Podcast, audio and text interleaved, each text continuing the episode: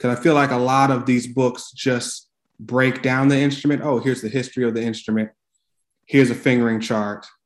Here's pieces you should play. Okay, we're going to move on to the next instrument.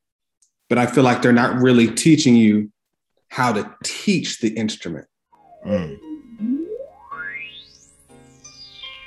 All right, welcome back to Run the Layers. I'm your host, Creative Bobby, and on this episode, I have music educator supreme Calum Graham here. Calum, how are you doing, sir? I'm good, man. I'm good. Thanks for having me. Always, it's always a pleasure to have people that I know on is doing great things to get their take on creativity. And what I want to start here with you is when you think creativity, what does it mean to you and how are you using it in your life? Well, creativity means to me it's like unlocking those parts of the brain you never know knew you could use. Mm. It's really expanding your mind of, to the limits of what you didn't know you can do. Being in music, there's lots of ways to be creative. You can look at jazz groups and how you improv and how their music in it, this setup is so much different than your traditional classic setting. Or even in our marching band world creativity the field shows the music the creativity in arranging. So creativity surrounds me every day mm. in my profession. Yeah, you be out here arranging conducting the people like like what like what's the favorite part of your day? Being on the podium. Mm. being on the podium is definitely the, my favorite part of the day being being able to conduct I, I I use myself I treat myself like I'm an EQ in a, in a, on a system mm. like controlling the levels of who should sound in the foreground who should be in the background who should be in the middle ground you know do you want too many highs too many lows like you're, you're adjusting your stereo system it's mm. like you get to create that push and pull with the band to make them sound a certain way mm.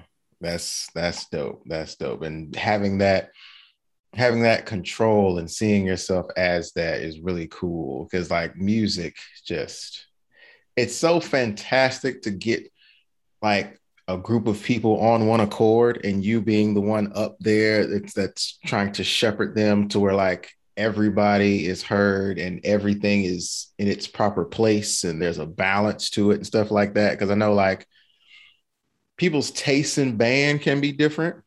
Like some people have different wants as far as like sound. Some people like like a uh, edgier sound. Some people like a more round sound.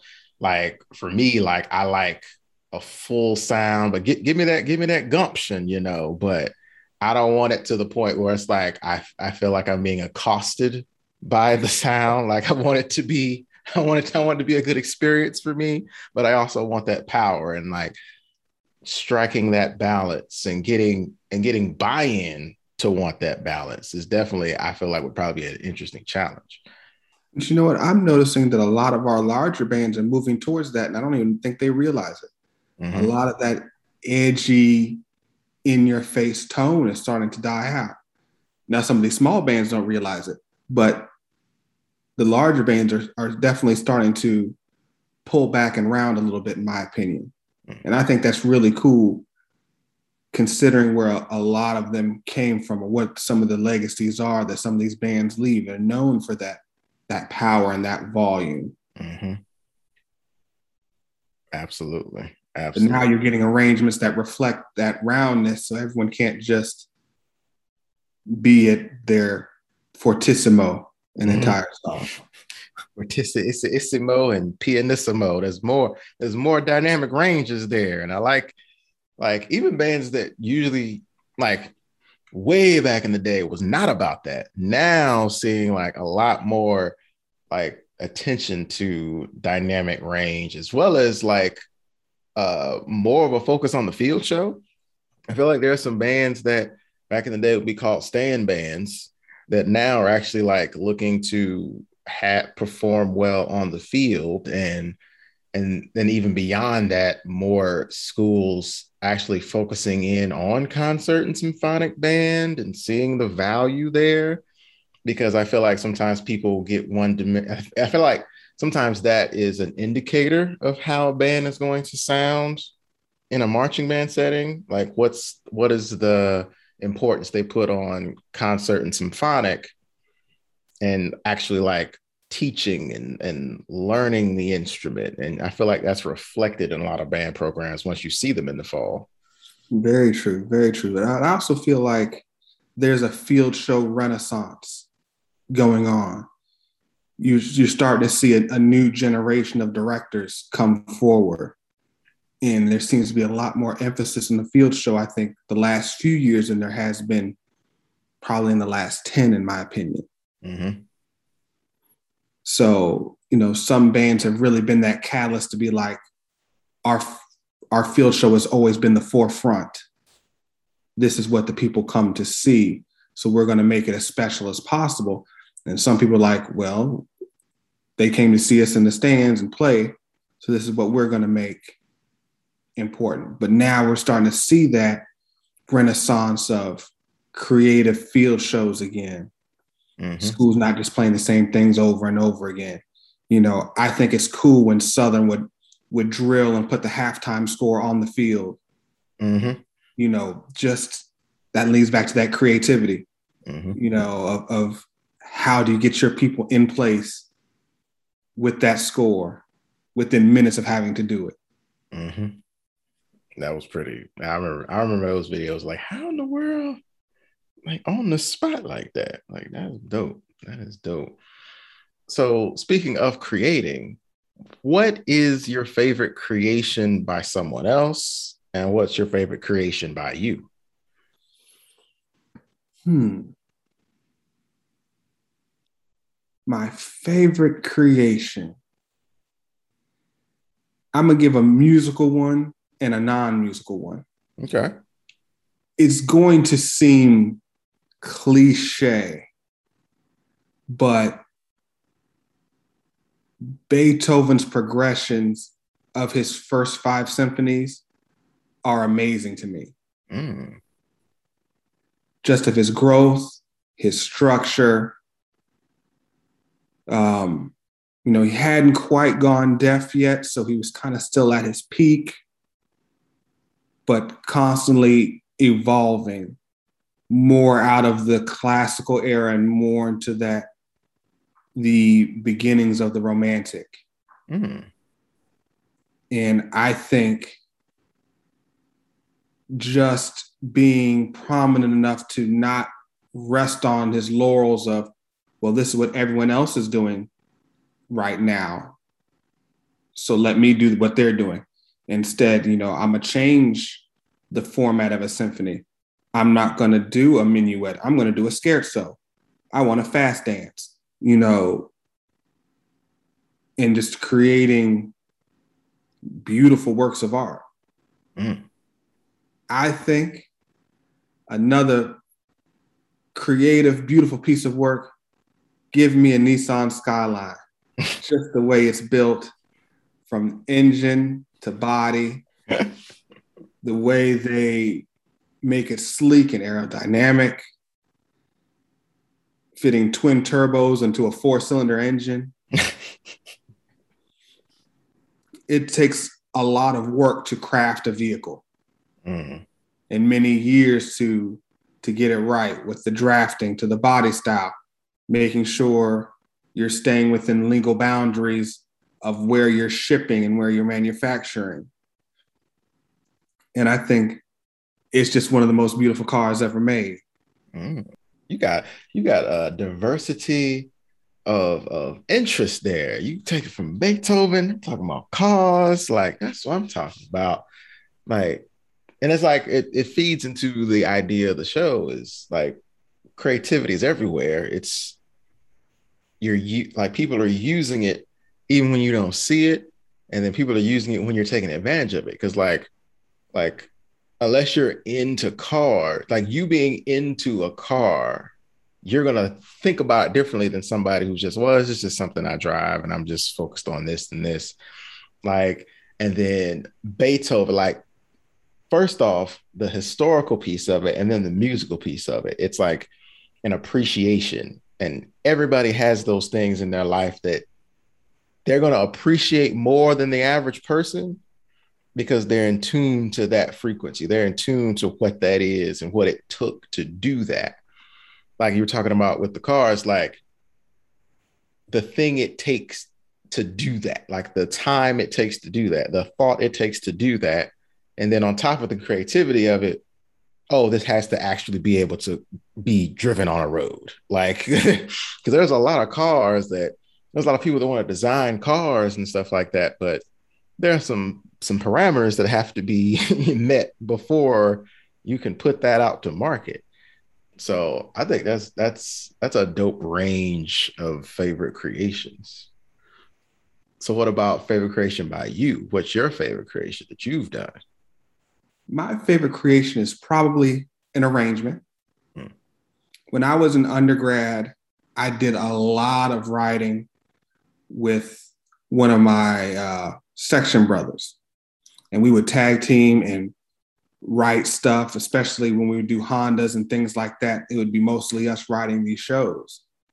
And my favorite arrangement that we did was Bell Biv DeVoe's When Will I See You Smile Again? Mm.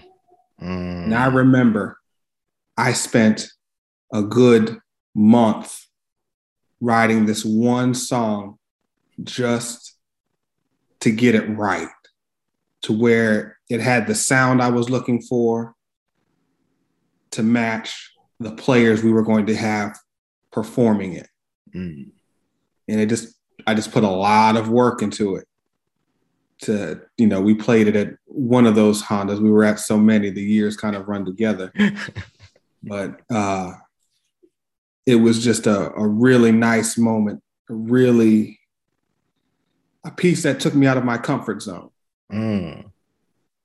Mm, that's big. Something to take you out your comfort zone. That's that's big. One, you got to be brave enough to get out there.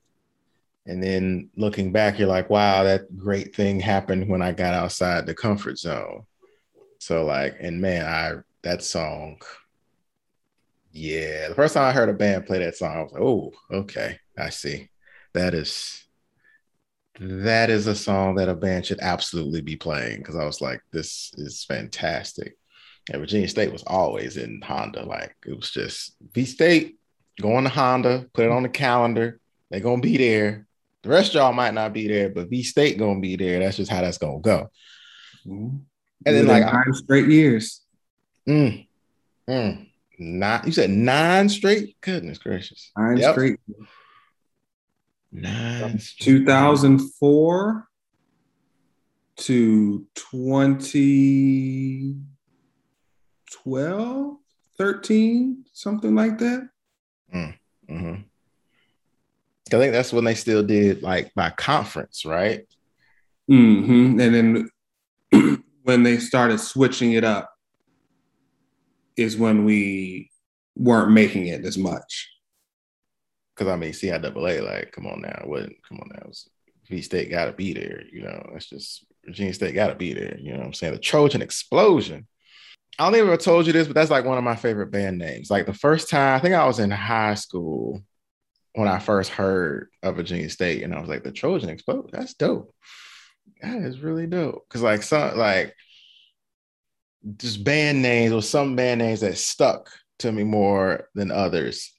I think it was like watching that VHS tape because I think Virginia State was in that Durham Battle of the Bands. We were 2001. Yeah. I remember watching that tape at band camp in 02. Man. Because I had uh right next to you guys. I had uh Christy, Christy Walker on, and we were talking about like back in the day and how it's like kids is spoiled now because they got the 4K you know what I'm saying, high definition band clips on YouTube and all that. It's like, man, please, I got I got shelves of VHSs at the house, just chilling of the classic stuff. But that's and I'm always I'm always like, and arranging is always something that's fascinated me because it's like like you getting to take a piece of art that's already in the world and then not only put your own take on it, but then figure out how to write it to where you maximize the instrumentation that's at your disposal. So it's like it's it's so many different like parts of your brain that you have to like get the create you have to be creative on how you arrange it and how you make certain things sound how you use the instrumentation that you have but then also okay let's make sure the sheet music is in a in a fashion to where you will be the kids will be able to understand it be able to perform it execute it and then with you getting on the podium, now you're teaching it and making sure that they're understanding everything and how all the different sections fit together. That's always been very fascinating to me. It's like writing a song and then turning around and teaching it is like making a puzzle that you have to put together yourself. And you got to make all the pieces fit. And they all got to fit. And then folks gonna try to come in there and then I'm gonna take this up. No, you're not, because that's not I didn't write that piece. So you ain't gonna just throw your own little made up piece that you made up on the way in in this puzzle right here. All this got to fit together. Mm-hmm. It's a structure. Mm-hmm. Got to fit in the structure. Mm. That's right. That's right. So my final two questions for you are what's something you've wanted to create but haven't yet, and what's stopping you from doing it? I've always wanted to create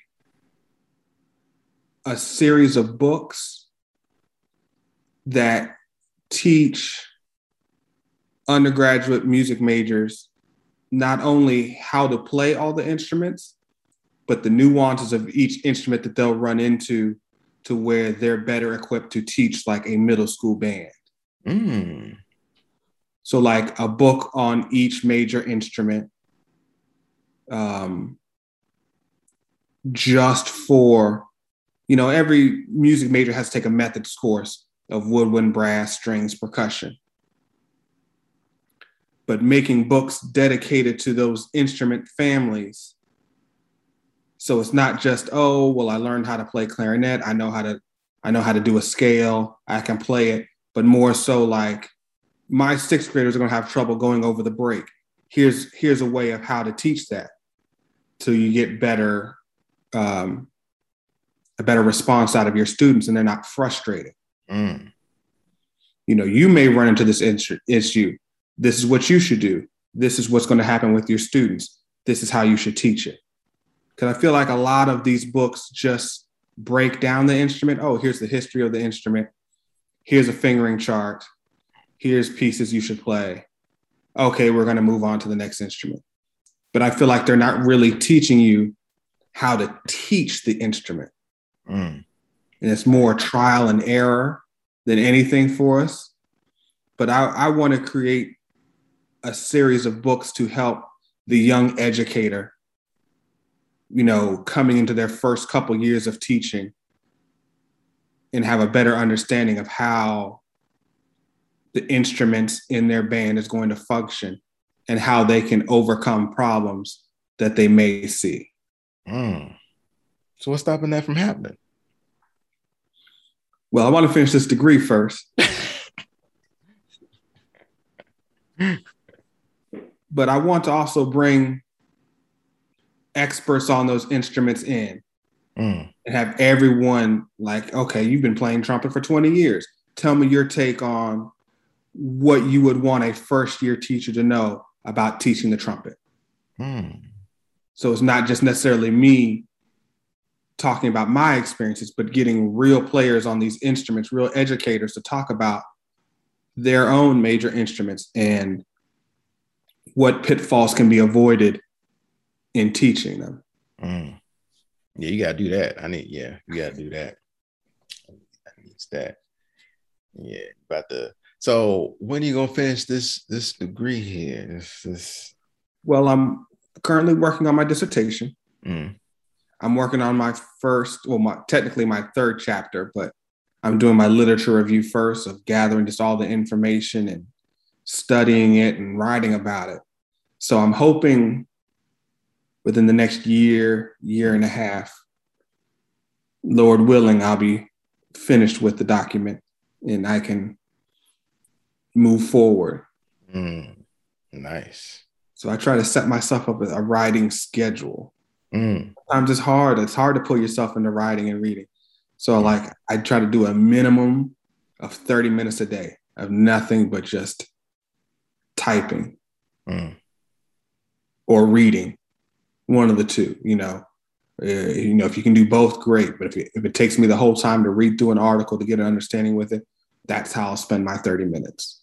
Mm. But it's like you can write more. If you're in a groove, go. Perfect. But no matter what, 30 minutes set aside of just focusing on writing. Mm, that and that's been big. It just helping me just chip away at everything instead of trying to block out large chunks of time. Like, okay, I'm gonna take two hours to write. You're gonna get distracted. Your phone's gonna buzz. Uh, you're gonna get a notification that catches your eye. You're gonna have all these type of distractions um, that are gonna slow you down. But it's easier to avoid them when you do it in smaller chunks. Mm.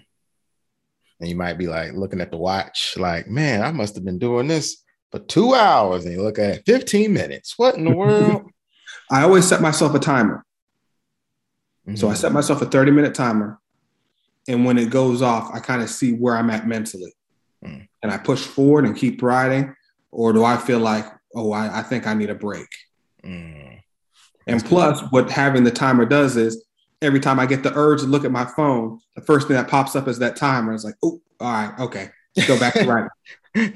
that reminder, you're still in that time frame. You got to focus. Mm.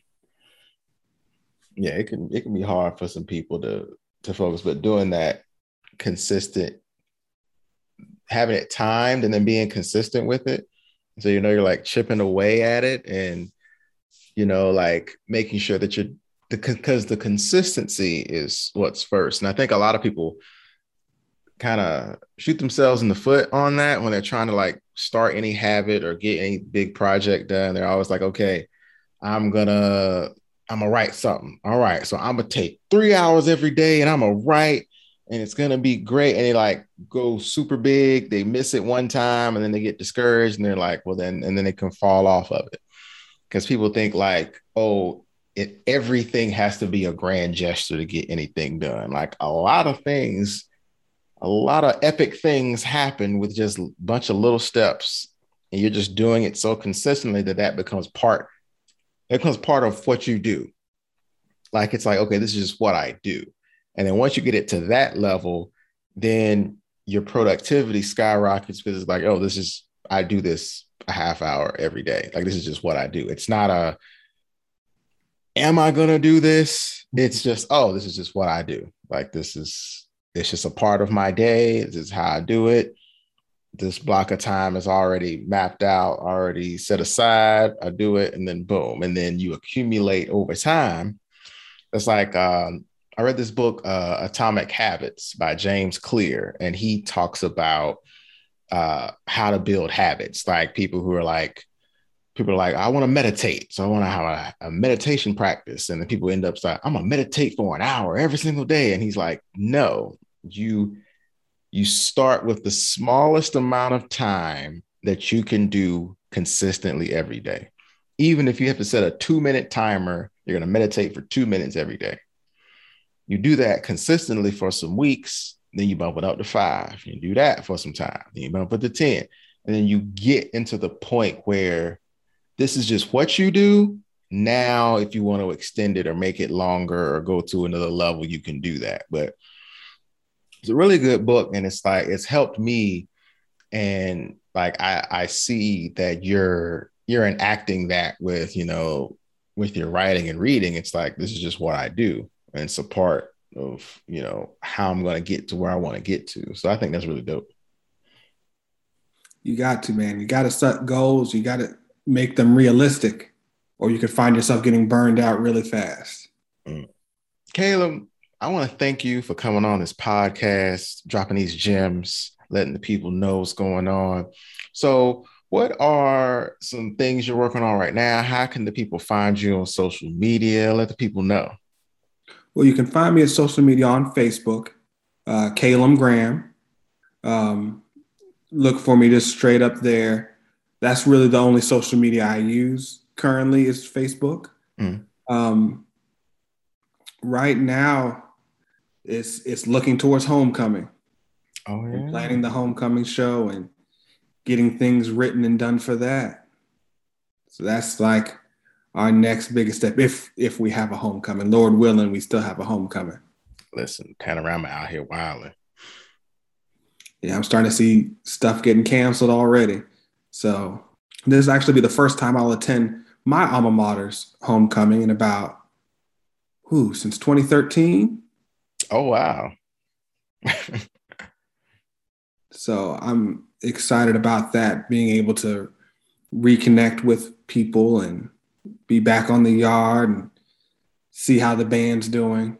That'll be good. That'll be dope. That'll be dope. Yeah. I needed to take a little hiatus because I've been going every year, and I was like, I need to, I need to miss it. Because mm. before it just came like, yeah, you're seeing everybody every year. Yeah, you're, you're doing the same stuff every year, and it's like, well, it's all about reunions and bringing people back together. And it's like, is it really a reunion? Because I'm I'm still seeing these people. so yeah. I, I wanted to take a five year break. That ended in 2017. so now we're here, and I'm going to make my triumphant return. Absolutely, you're gonna pop up there like Goldberg with the with the with, with the pyro. as soon as I walk in the music building, gonna hear this, this theme music playing. Everyone's like, "What is what's going on?" Police escort and everything. oh man, but yeah, thanks again for coming on the pod, and thank y'all for listening. Make sure you share it, you subscribe to it with five star review, and remember, as you go along in life, teach as you learn and inspire as you do. See y'all next time.